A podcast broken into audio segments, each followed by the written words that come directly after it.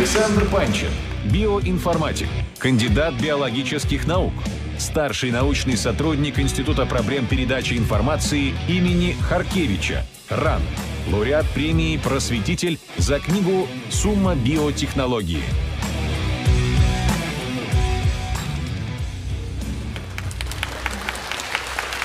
Скажи, Саша, а легко ли это быть научным инквизитором? Такой сложный вопрос. У нас недавно была маленькая победа. Ну, в этом году нам удалось отозвать из научного журнала PLOS ONE статью потенциального академика ВРАУ и члена-корреспондента РАН Олега Эпштейна. Но у него и таких статей осталось еще штук 20, поэтому тяжело. Но мы будем стараться. Статья по гомеопатии а, с кучей ошибок. Но сегодня я буду рассказывать всякие более веселые вещи, более позитивные вещи. Я буду разбирать мифы, которые предложили мне мои читатели, которые, а, которых я спросил, какие вот самые биологические мифы нужно разоблачить. И сразу говорю, что я не буду говорить про а, креационизм, потому что про это уже был доклад Михаила Никитина на прошлом УПМ, и я рекомендую его посмотреть. Я буду говорить про всякие забавные вещи, типа, вот, например, телегонии. Что такое телегония? Это представление о том, что предыдущие партнеры женщины, особенно, может быть, первый, могут повлиять на ее будущее потомство от какого-то совершенно нового мужчины. Ну, касается это не только людей, но и животных. И что интересно, а, вот в данном случае миф начинался, в принципе, с вполне легитимной, нормальной а, научной, э, научного наблюдения. Презентация моя неправильно работает или не работает, или я не знаю, что с ней происходит она обратно работает, а вперед заработала только сейчас. А, например, а, Чарльз Дарвин еще описывал а, случай, который случился у человека по фамилии Мортон, лорд Мортон некий, который наблюдал, как лошадь, самка, скрестилась с самцом зебры, одного из видов зебры, и у них получились гибриды, то есть такие полузеброиды. А затем эта же лошадь скрещивалась с жеребцом своего вида, и получилось два жеребенка, и у этих жеребят наблюдались Э, признаки такой полосатости на ногах. И, собственно, из этого наблюдения сделано было предположение, что, может быть, такие действительно предыдущие партнеры влияют на будущее потомство. Ну и, собственно, это была одна, одна из точек зрения. Другая точка зрения была в том, что есть альтернативное объяснение, что, может быть, это что-нибудь типа атовизма. Вот, например, когда рождается ребенок, у которого есть хвост, а так бывает у людей, то его мать не обвиняет в том, что она переспала с каким-нибудь хвостатым а, существом, но предполагают, что здесь произошло что-то следующее. Ну, например, а, в процессе эволюции у нас возникли какие-то мутации, из-за которых хвост пропал, но могут возникнуть и обратные мутации, из-за которых может возникнуть признак у ныне живущего организма, который когда-то наблюдался у предковых особей. Или аналогично, а, может быть, просто возникла какая-то комбинация генов, которая раньше Э, не встречалась новая комбинация генов, из-за которой появился опять же какой-то признак, которого не было ни у кого из родителей. И так, в принципе, бывает, и примеры такого имеются. Ну и для того, чтобы эти две конкурирующие гипотезы различить, нужно сравнить следствие из этих гипотез, пробовать придумать какой-то эксперимент, в котором эти гипотезы дадут разные а, результаты.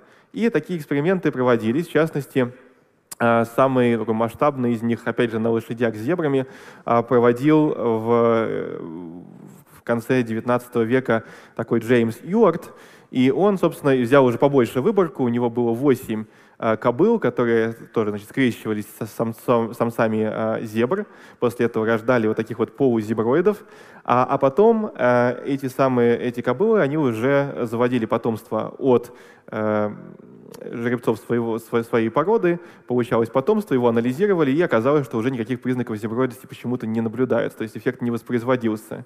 Потом такого же рода эксперименты пытались проводить на мышах, с отрицательным результатом, пробовали делать на кроликах с отрицательным результатом, и в итоге а, пришли к выводу, что все-таки на млекопитающих это не работает, у млекопитающих телегонии нет, просто экспериментальный факт.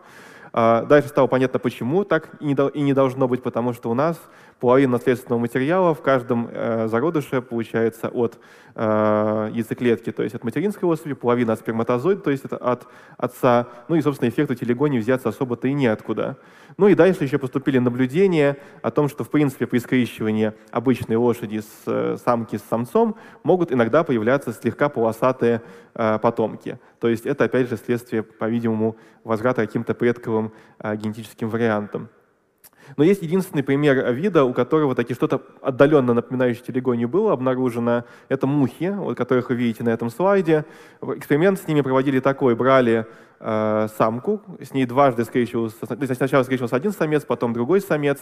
Э, и Э, первый самец скрещивался в период, когда самка не могла еще оставить потомство.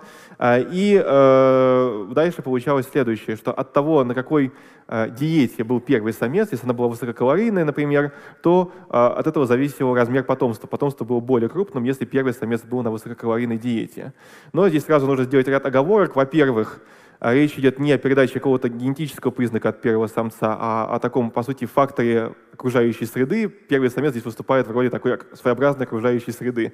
А во-вторых, что эффект был достаточно слабый, и единственная, собственно, работа, которая это показывала, вот она была в 2014 году проведена, и с тех пор никто не пробовал это воспроизвести, поэтому, может быть, это вообще какой-то артефакт. Но так или иначе, на млекопитающих эффектов в телегоне никогда не находили, и поэтому можно говорить, что для нас это все является таким вот мифом. Но интересно, что если мы на секундочку представим, что телегония — это факт, что это работает, а, то какие из этого могли бы возникнуть ну, интересные следствия для нас, как бы для людей, как для социума? Вот сторонники телегонии, люди, которые больше всего за нее топят, они говорят, смотрите, технология э, заключается в том, что это наука о девственности, это э, по сути, научное обоснование, почему э, женщине девушке стоит хранить девственность до одного единственного мужчины, а, от которого нужно завести ребенка после свадьбы, и никаких там хождений никуда, ни до, ни, ни, ни после, ни во время, и никогда. А, собственно, пугают всякими страшилками, особенно там, мужчин любят пугать, что вот вы а, с какой-то девушкой гуляющей э, решили завести потомство, а вы через нее уже вступили в контакт со всеми предыдущими ее партнерами. О, ужас и страх. Это, кстати, взято, эти цитаты взяты из христоматии по теологии. Это то, чему, по-видимому, по-моему, учат на этих самых теологических наших э, кафедрах. Э, так вот, э, это одна точка зрения, но на самом деле, э, если бы телегон не работал, то из нее можно было вывести точно так же абсолютно диаметрально противоположные выводы. Потому что если предыдущие партнеры влияют на ваше потомство, и вы хотите иметь здоровое, сильное и красивое потомство, то почему бы девушке не вступить в связь сначала с красивым, самым умным, самым э, сильным, привлекательным по разным параметрам, зарядить свое, скажем так, биополе э, хорошими генами от всех этих замечательных мужчин, а потом даже самым заурядным мужем будет отличное потомство. Лайфхак. А, да, но я думаю, что меня здесь объявят в богохульстве.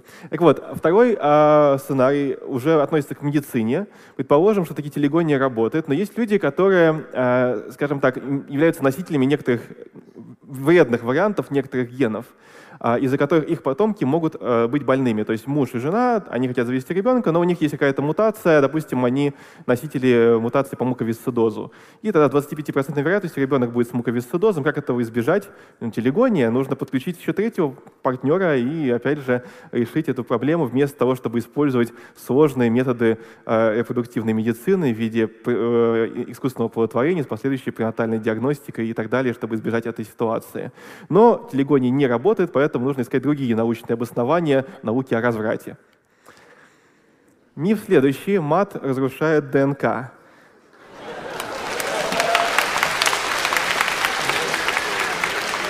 Одним из главных апологетов этого мифа является, в частности, Петр Горяев, настоящий, между прочим, кандидат биологических наук. Но он также считает, что ДНК — это вообще на самом деле не, там, не двойная спираль, а это такая голограмма, и на нее можно влиять электромагнитными волнами, но при этом звук он как-то тоже считает электромагнитными волнами. Хотя это вроде как колебание воздуха, но ладно, опустим мы такие подробности. А, в общем, проблема здесь заключается в том, что в реальности никаких наблюдений или экспериментов, показывающих, что мат разрушает ДНК, и с самого начала никогда их и не было. Единственное, что вам могут показать, это, например, не про влияние на ДНК, а, скажем, что-нибудь типа фильмов «Великая тайна воды», где там на рис ругались плохими словами или говорили хорошие слова, и он как-то по-разному плесневел. И я, надо сказать, в свое время пробовал воспроизвести эти эксперименты. У меня ничего не получилось. А мы делали это все с рандомизацией на большой выборке, в общем, все по-научному, но ничего не получилось. А еще это пробовали сделать э, охотники на миф, э, Mythbusters, э, разрушители легенд, как их переводят. А у них есть про это фильм, э, где они также пробовали проверять, как на растения влияет хорошая, плохая музыка, хорошие, плохие слова. У них тоже ничего не получилось. А, но э, мы здесь из-за того, что именно про влияние мата именно на ДНК, даже э, эти эксперименты к этому никакого отношения вообще не имеют, нет никаких наблюдений, нет никаких экспериментов, мы сразу перейдем к технологиям, которые бы породила такая замечательная штука, будь она правдой. Дело в том, что вообще-то разрушать ДНК — это очень важно, если вы генный инженер. Если, вам хотите, если вы хотите изменить какой-то ген, вы, по сути, можете там, нести какое-то изменение, разрушая ДНК в данном месте, чтобы потом что-то туда вставить, отредактировать. И одна из таких самых популярных технологий для внесения дырок в ДНК, разрезания ДНК, такие молекулярные ножницы, называются CRISPR-Cas9. И вокруг этой технологии ведутся, велись реальные такие вот почти кровопролитные патентные войны, кто сможет запатентовать, кто сможет это разрабатывать, внедрять в практику, потому что это инструмент для получения генно-модифицированных растений, животных, человеческих эмбрионов и так далее. Но если бы мат разрушал ДНК, то я бы ожидал, что компания Monsanto, Bayer, Syngenta боролись бы за патенты на мат. Мат как средство для генной модификации самых разных организмов. И генные инженеры вместо того, чтобы сидеть в лаборатории и там капать что-то в пробирке, они бы тестировали, какую комбинацию слов нужно произнести в присутствии того или иного растения, чтобы придать ему, например, устойчивость к засухе или еще чему-нибудь. Как-то так бы выглядела работа генного инженера.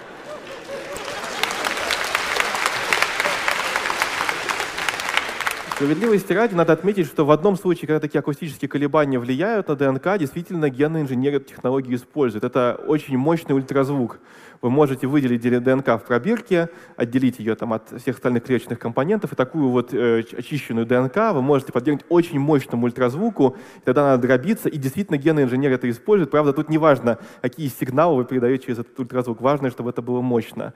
И сразу здесь я говорю, что мощность идет речь о такой мощности, которая ну, совершенно, допустим, несопоставима с тем, что используется при ультразвуковой диагностике, при УЗИ. Там мощности очень э, небольшие, и это совершенно безопасно и для плода, и для, и для матери про это есть куча исследований и метаанализов, но э, это не тот миф, который я взялся сегодня разоблачать. Следующая история а, идея про то, что СПИД возникает непосредственно от наркотиков и а, секса. Э, на прошлом форуме Михаил Казарновский, э, ой, Максим Казарновский а, очень подробно а, рассказывал про разные мифы о ВИЧ, но вот этот миф, как мне показалось, не был затронут, а он достаточно распространенный, популярный, потому что действительно он тоже начинается с некоторого наблюдения. А, группами риска для СПИДа являются люди, которые занимаются гомосексуальными э, сексуальными контактами, и наркоманы инъекционные и на самом деле сегодня уже ситуация немножко изменилась, и примерно там, половина, даже чуть больше людей, которые заразились ВИЧ, они заразились ВИЧ от гетеросексуальных э, контактов, что представляет большую проблему в плане эпидемиологии ВИЧ. Но действительно, э, в самом начале огромную роль в распространении этой инфекции играли вот эти пути распространения, и поэтому некоторые люди э, заявляли, что сами эти формы поведения, будем дальше называть их рекреативные формы поведения для простоты, вызывают СПИД. Здесь у нас есть две конкурирующие гипотезы, это опять же бывает в науке. Одна, что просто вирус более эффективно передается через э, такие рекреативные формы поведения, или что сами эти формы поведения вызывают э, заболевания. Как мы будем их сравнивать? Ну, давайте мы сравним две группы людей, обе будут в одинаковой степени развлекаться, но одна группа будет такие э, ВИЧ-инфицирована, потому что они изначально прошли тест на ВИЧ, и оказалось, что они ВИЧ, ВИЧ положительны. И сравнивая две такие группы людей, э, авторы статьи в журнале Lancet приходят к выводу, что в первой группе, которая таки заражена ВИЧ, СПИД развивается, а во второй группе, как бы они там ни развлекались, что бы они там ни делали, СПИД не возникает. Но вернемся к моему любимому разделу о технологиях, которая бы позволила нам э, создать идею, будь она правдой, что вот эти все формы поведения позволяют нам подавить иммунную систему. Есть реальные медицинские ситуации, при которых подавление иммунной системы полезно. Ну, например, при пересадке органов или если мы говорим про аутоиммунные заболевания. И сегодня пациентам при пересадке органов при аутоиммунных заболеваниях выписывают порой дорогостоящие иммуносупрессоры, препараты, как вы знаете, да, химия, э, имеет побочные эффекты, а можно было бы прописать им всего лишь навсего рекреативные формы поведения в умеренных дозах, чтобы понизить иммунитет ровно такой степени, чтобы избежать негативных результатов, эффектов этих своих заболеваний, но при этом не достигнуть СПИДа полноценного и, соответственно, не пострадать. Но как мы уже выяснили, это является мифом. А, сами по себе наркотики, сами по себе а, сексуальные контакты не вызывают подавления иммунной системы, поэтому мы можем, а, не, не можем использовать такие методы терапии. А жаль, может быть, кому-то. Вот. Следующий миф. Мужчины произошли от гермафродитов. Если быть точнее, от амазонок гермафродитов. Не абы кого. Здесь есть некоторое наблюдение. Вот оно. А, действительно, у мужчин есть соски. Ну, вы смеетесь, да? А, ну как же это, ну, соски, ну откуда они взялись? Ну, может быть, действительно, предками мужчин были женщины. Но так считает, в частности, Ирина Владимировна Ермакова, а, академик ВРАУ, а, доктор биологических наук, настоящий. А, и она приводит это как один из аргументов тому, что действительно когда-то были значит, женщины-гермафродиты, потом появились мужчины, и, соответственно, вот у них э, поэтому соски. Но это не главный ее аргумент. Главный аргумент заключается в том, что некогда были статьи, опубликованные, посвященные датировке так называемой митохондриальной Евы и так называемого Y-хромосомного Адама. О чем идет речь? Значит, у нас в наших клетках присутствуют такие внутриклеточные органеллы, которые называются митохондрии. Митохондрии — это на самом деле продукт такого давнего, древнего симбиоза двух клеток. Когда-то, еще до появления растений, грибов и животных, были одни клетки, были другие клетки, и вот другие клетки поселились внутри первых клеток. А, и вот эти вторые клетки, которые поселились внутри, они специализировались на функциях а, кислородного дыхания. Они значит, там внутри живут, причисляют некоторые химические реакции, и они живут теперь в нас, в такими вот э, неотделимыми от нас симбионтами, и у них есть своя ДНК. И из-за того, что у людей митохондрии всегда передаются по материнской линии через яйцеклетки, то там нету такого процесса, допустим, рекомбинации, то есть смешение генов от разных, э, с разных там, хромосом, разных особей, которые оказались в одном организме по каким-то причинам. И можем отследить э, по вот этим митохондриям, э, глядя на то разнообразие генетических вариантов, которые присутствуют в ДНК этих митохондрий у разных людей в разных уголках света, отследить, как давно э, жила такая женщина, от которой мы все унаследовали свои митохондрии. И вот была некоторая оценка получена, э, которую вы видите на слайде. Дальше то же самое можно сделать для Y-хромосомы. Y-хромосома, она не парная, она передается только э, по отцовской линии от мужчины к его потомкам, к его сыновьям. И, соответственно, тоже есть представление о разнообразии Y-хромосомы и есть, соответственно, представление о том, когда мог жить такой мужчина, от которого мы все, ныне живущие мужчины, унаследовали свои Y-хромосомы. И мы видим, что здесь есть некоторая разница в этих оценках. И, глядя на эту разницу, которая тогда была опубликована, Ирина Владимировна заключила, что ну, раз Ева старше Адама, то это значит, э, что на планете в течение многих веков было абсолютное женское население, и вернее царство женщин-гемофродитов, которые могли и рожать, и оплодотворять. То есть речь идет не просто о какой-то там хитрой а, операции там, по увеличению количества своих полов, а про то, что реально полноценная мужская и женская репродуктивная система, позволяющая и оплодотворять, и быть оплодотворенными. А, и здесь столько разных проблем с этим, начиная с того, что, ну, самая, самая такая маленькая придирка к этому а, заключается в том, что более поздние исследования показывают немножечко другую датировку, которая уже более совместима между митохондриальной Евой и хромосомным Адамом, хотя есть более свежая статья, в которой утверждается, что на самом деле есть очень редкий вариант Y-хромосомы, встречающийся у э, очень небольшого процента мужчин, но если мы их тоже учтем, то тогда Y-хромосомный Адам должен был жить 200 тысяч лет назад, и тогда по этой логике получается, что когда-то было царство мужчин, из которых, которые как-то умудрялись размножаться при этом и оставлять потомство. Но, а, как вы догадываетесь, нет, так не было, конечно же, потому что ни Y-хромосомный Адам, ни митохондриальная Ева никогда не были единственными мужчиной и женщиной, которые жили на планете. А, это все очень подробно и хорошо объясняю в статье Ваш муж землянин Георгий Базыкин в статье «Троицкого варианта наука», я оттуда взял вот эту картинку, которую вы видите на слайде, вот на ней просто видно, что возможна такая ситуация, ее легко представить, когда все ныне живущие люди унаследовали митохондрии от одной женщины, в то время как на самом деле в этот момент, когда эта женщина жила, было куча других женщин, куча других мужчин. И, может быть, другие хромосомы мы унаследовали от других женщин, которые жили вместе с той. А, но только именно митохондриальная ДНК, вот она оказалась от этой женщины, может быть, потому что ее митохондрии были такие замечательные, полезные, лучше размножались, лучше передавались, э, носители этих митохондрий лучше выживали. Может быть, поэтому, а может быть, в силу каких-то случайных причин.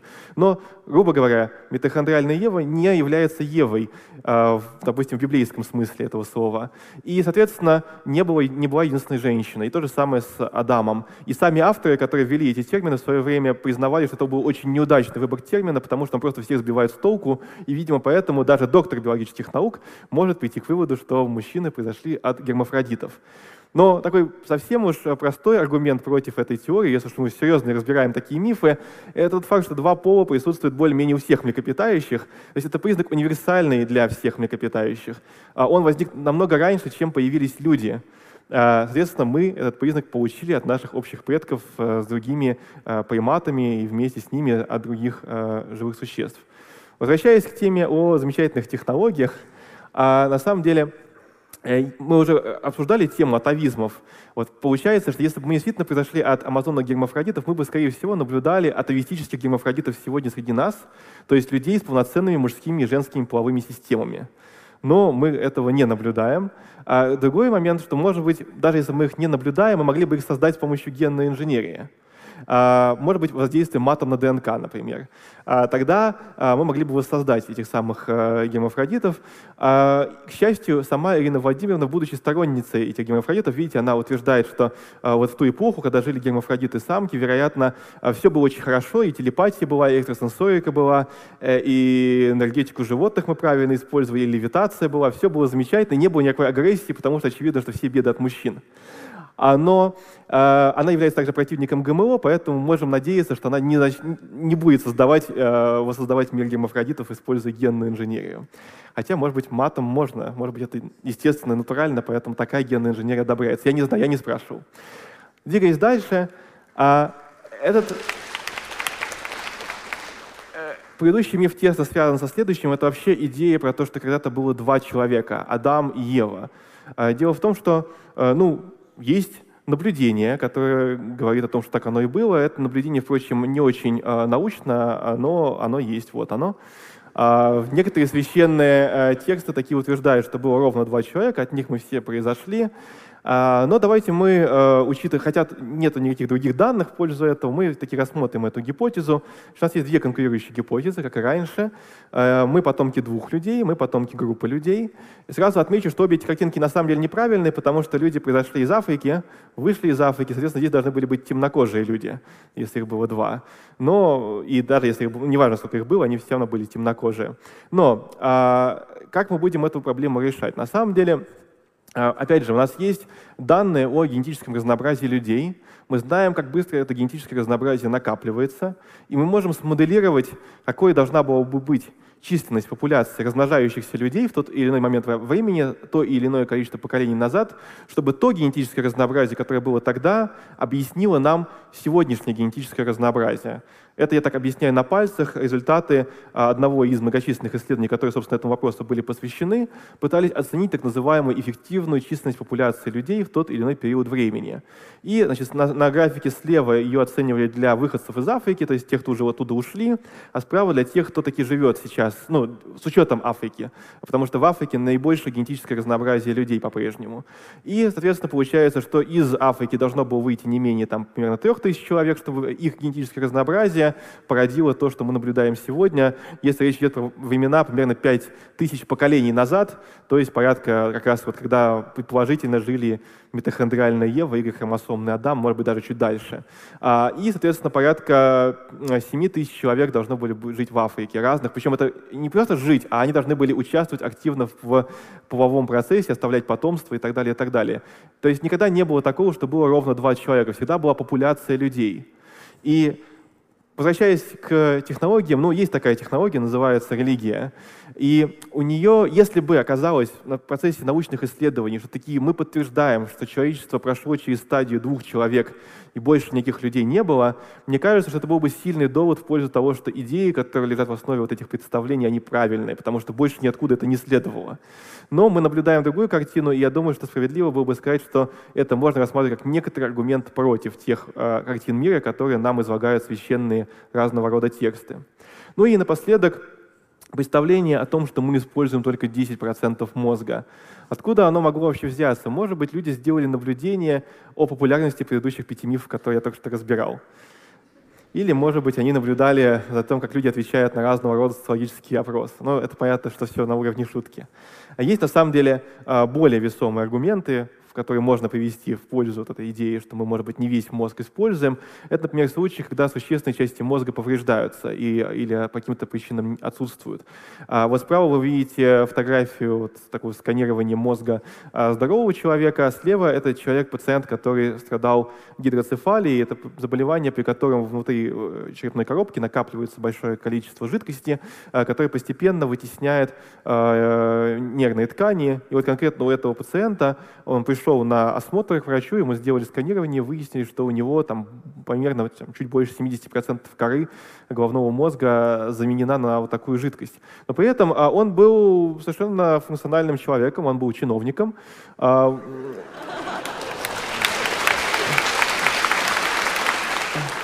а, у него была семья, у него все было нормально, но, правда, IQ у него был 75. И надо сказать, что э, тут нужно сразу оговориться, что у него вот это э, его заболевание, оно прогрессировало очень медленно. То есть вот то, что вы наблюдаете на вот этой картинке, это случилось за, если не ошибаюсь, то ли 20, то ли 30 лет. А, и это был очень длительный процесс. И, в принципе, мозг обладает такой способностью, называется пластичность. А, в принципе, нервные клетки могут вовлекаться в какие-то новые нервные связи, образовывать новые контакты, начинать выполнять какие-то новые функции. В принципе, если такое повреждение происходит с некоторым интервалом, то его последствия могут быть как-то как как как преодолены. Но а, давайте рассмотрим, да, какая же есть альтернативная гипотеза представления о том, что мы используем э, не весь мозг. Ну, э, альтернативная гипотеза заключается в том, что мы таки используем весь мозг, просто мы его используем не весь одновременно, э, и что есть некоторая взаимозаменяемость.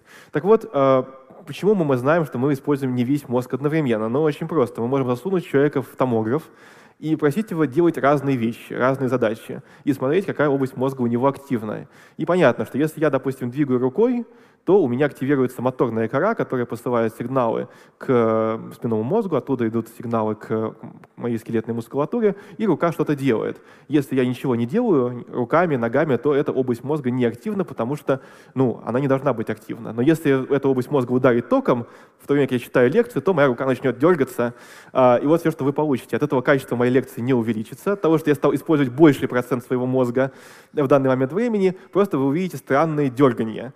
А, ну, в данном случае. Аналогично есть другие области мозга, которые выполняют другие функции. Ну, например, там есть зрительная кора, которая обрабатывает зрительные изображения, слуховая кора, которая обрабатывает слуховое, слуховые сигналы. Соответственно, если меня ударит током сейчас в зрительную кору, опять же, качество моей лекции не улучшится, просто я стану видеть какие-нибудь глюки. А, ну, я так предполагаю. И, собственно, про то, что та или иная область мозга важна для выполнения той или иной конкретной специализированной функции, мы знаем, потому что люди с локальными повреждениями тех или иных участков мозга испытывают вполне определенные когнитивные нарушения. Например, есть область мозга, которую, если поломать, то люди перестанут видеть лица, есть область мозга, которую, если полагать, люди э, перестанут э, их, они начнут по ночам бегать и драться, вот, ну и так далее, и так далее. Ну и есть области мозга, которые, если повредить, то мы просто погибнем. Например, можно повредить дыхательный центр, и это э, будет очень плохо для вас. Соответственно, э, мы не используем весь мозг одновременно, а просто потому, что это как бы не очень-то хорошая идея. Ну и таким критической проверкой этого, такой критической технологии, предположим, что вы решили бы активировать весь мозг целиком, так иногда бывает, например, у, при эпилепсии. Ну, не весь мозг целиком, но существенная его часть, и мы бы ожидали, что во время эпилептического припадка, может быть, индуцированного чем-то, мы бы особенно хорошо справлялись с какими-нибудь э, интеллектуальными задачами, но на практике так не происходит. То есть э, эпилепсия — это не очень желательное состояние, поэтому, может быть, и не стоит активировать больший процент мозга, чем тот, который нужен для решения тех или иных задач. Ну, собственно, вот я рассказал вам про разного рода мифы, но если вы обратили внимание, я старался рассказывать про них в некотором таком специфическом ключе. Я не просто вам рассказываю про какие-то заблуждения, но я пытаюсь представить, как бы выглядел мир, если бы эти гипотезы, если бы эти мифы были правдой. Мне кажется, что этот инструмент мог бы быть очень полезным для того, чтобы в разных случаях, когда вы сталкиваетесь с каким-то незнакомым для вас а, утверждением, которое вы подозреваете, что оно может быть какой-то полной ерундой, но вы в этом не уверены, задуматься о том, а как бы выглядел мир, в котором это было бы правдой, причем такой правдой, которую бы ну, ученые бы признали действительно и пытались бы воплотить. Ну, грубо говоря, а, почему там действительно а, генные инженеры не используют мат? если мат разрушает ДНК. Почему мы этого не наблюдаем в лабораториях? Ну, если вы сами не были в лаборатории, спросите об этом генного инженера. Вы правда мат используете? Нет? Не слышали о таком? Ну ладно. А, так вот, э, мне кажется, этот инструмент Плюс то, что мы действительно должны спрашивать у людей, какие ваши доказательства, есть ли у вас хотя бы элементарные научные наблюдения в пользу вашей гипотезы. Вот все это вместе поможет создать такой набор правил, защищающий вас не только от тех мифов, которые кто-то подробно уже разбирал, но и, может быть, от каких-то новых, с которыми вы раньше не сталкивались. Может быть, это и есть некоторый способ к критическому осмыслению реальности. Большое спасибо за внимание.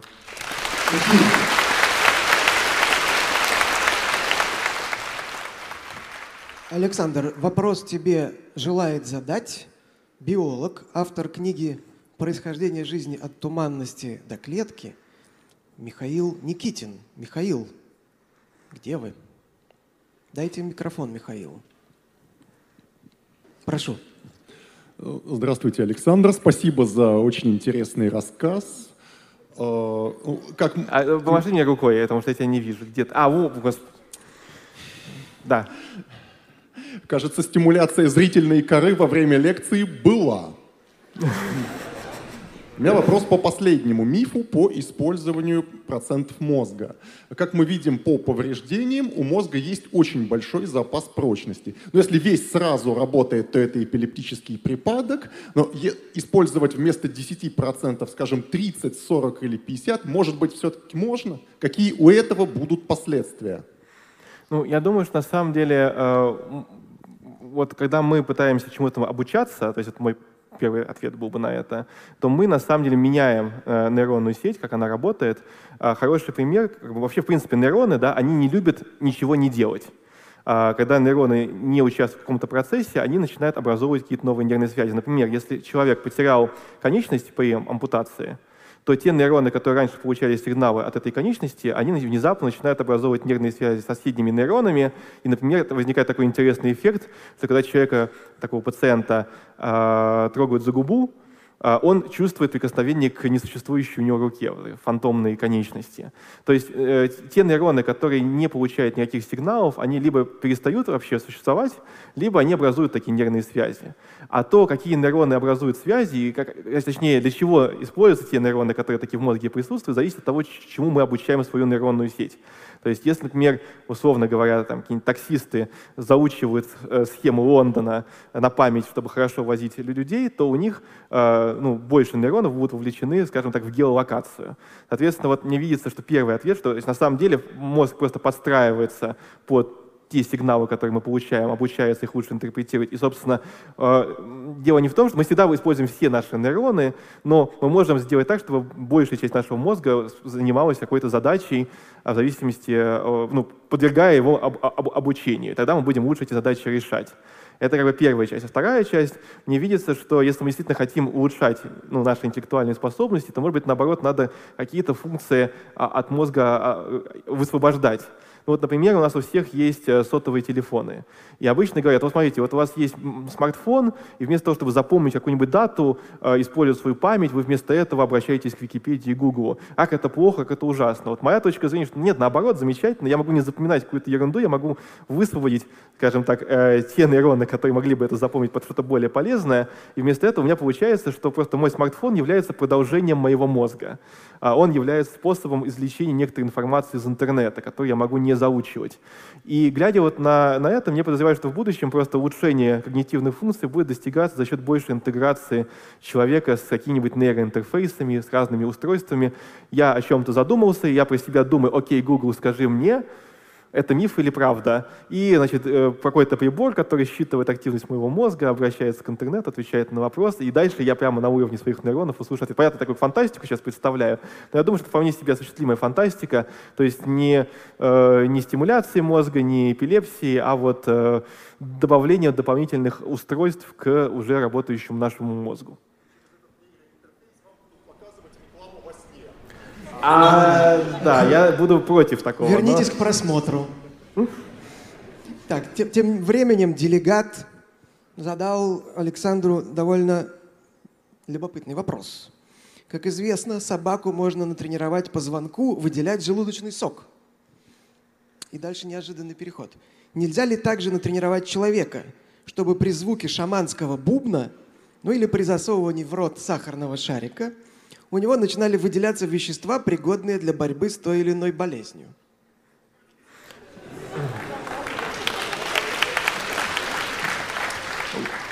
Это называется плацебо.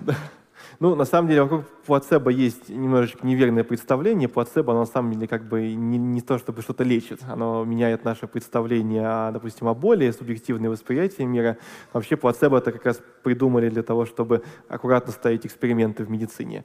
А, так вот, э, значит, в принципе, что случается с собакой? Да? Ей, э, ей сначала дают звоночек, а потом ее кормят. И она, значит, ее, она реагирует на эту еду, а, а поскольку некоторый сигнал предшествует этой еде, то она обучается просто на этот сигнал реагировать. Соответственно, если ну, у нас э, иммунная система, например, активируется в ответ на там, какую-нибудь инфекцию. Соответственно, если человеку бить в бубен, а потом его заражать чем-то, то, хотя я крайне сомневаюсь, что это сработает, потому что э, ну, я не очень хорошо на самом деле знаю, какую роль в работе той же иммунной системы играет именно нервная система.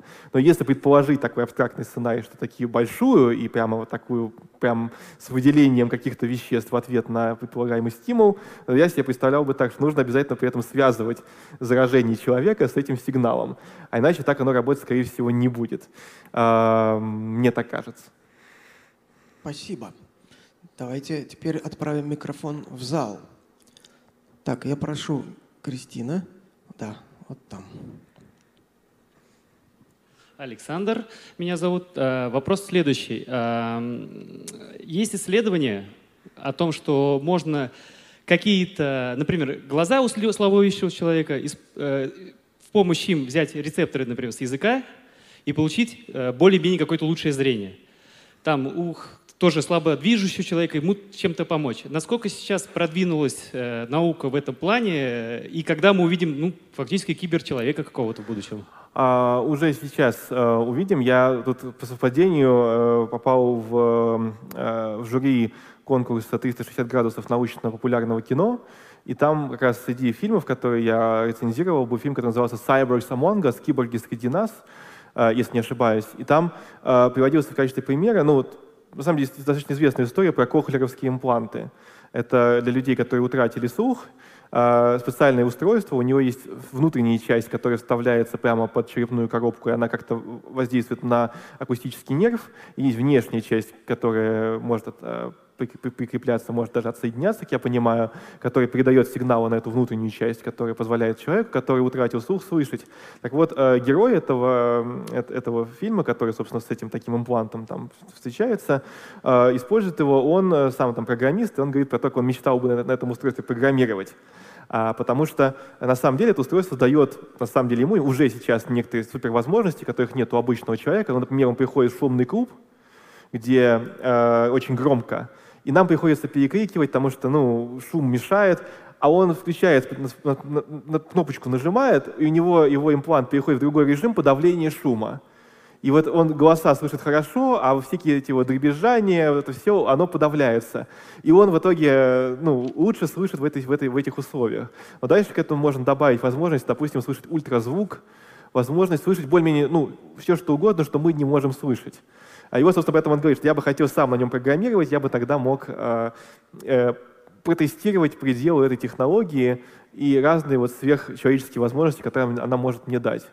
Поэтому вот уже среди нас есть киборги, э, и они уже обладают некоторыми способностями, которые ну, люди бы сочли экстрасенсорными.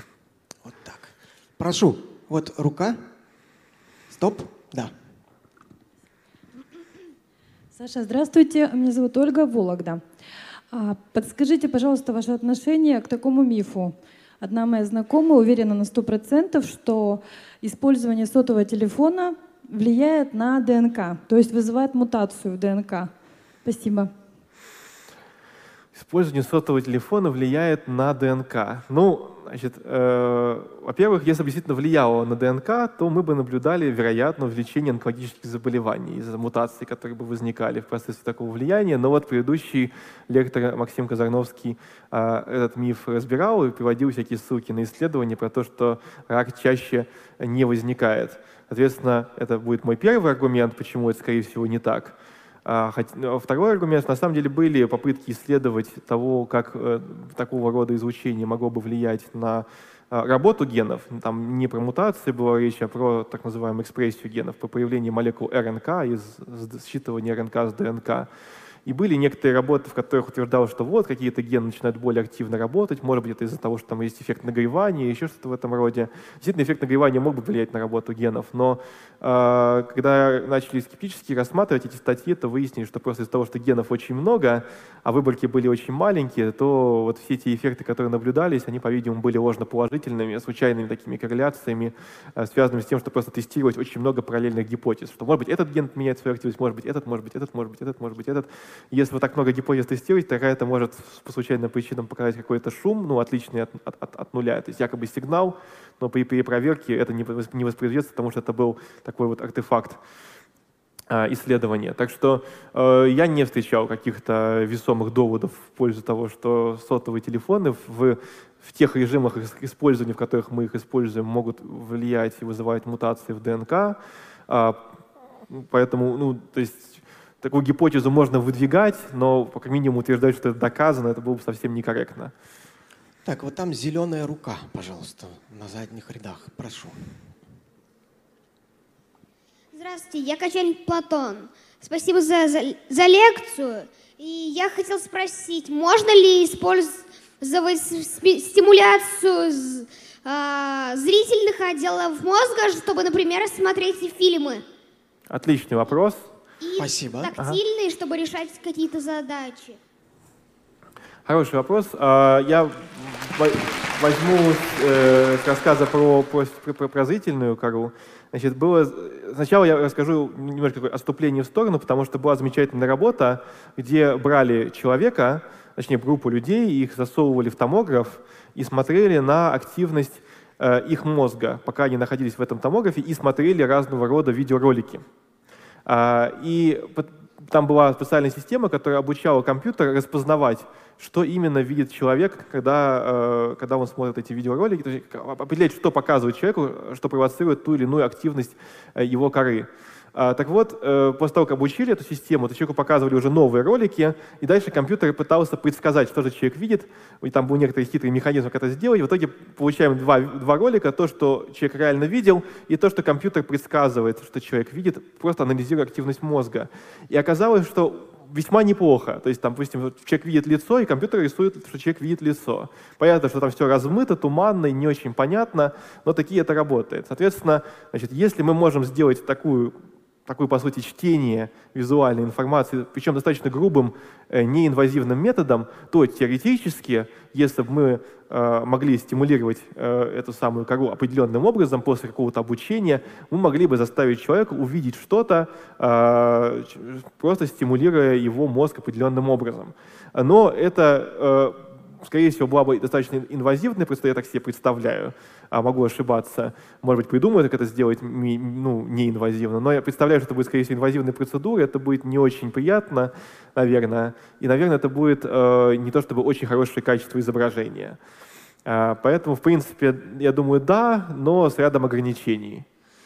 И пока что я не слышал про работы, где бы именно вот сложный какой-то образ могли бы простимулировать. Если просто можно просто простимулировать, как бы вы видите какие-то глюки, вспышки, там, э, вот такого рода вещи. А вот что-то сложное я не слышал. Так, а мы давно не слышали балкон. Давайте, пожалуйста, кому-нибудь на балконе, прошу.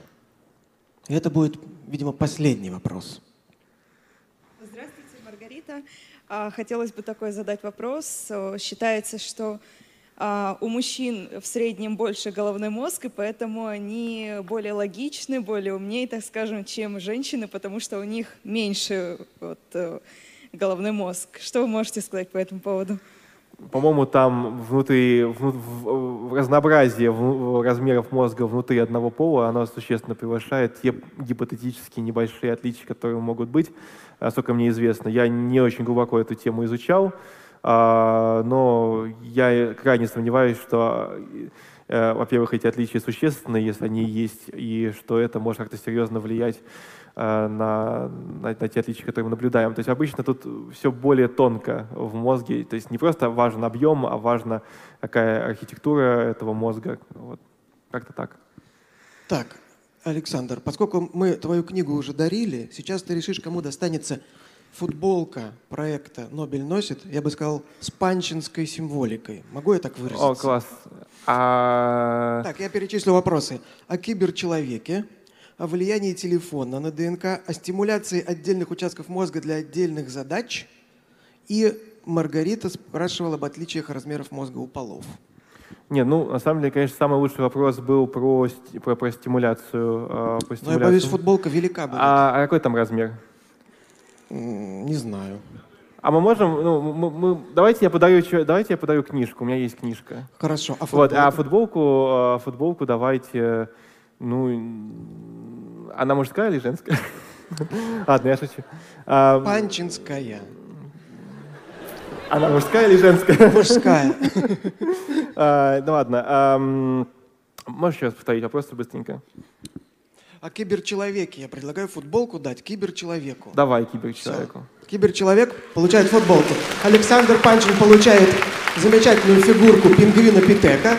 И Я хочу сказать, что те из нас, из вас, кто не является спикерами, тем не менее могут тоже получить такую фигурку за вознаграждение, которое вы должны внести на стенде у Павла Краснова. А запрос про стимуляцию мозга, потом ко мне подойдите, я книжку достану, просто она у меня там в гримерке. Спасибо а у большое. нас тоже они есть, если что.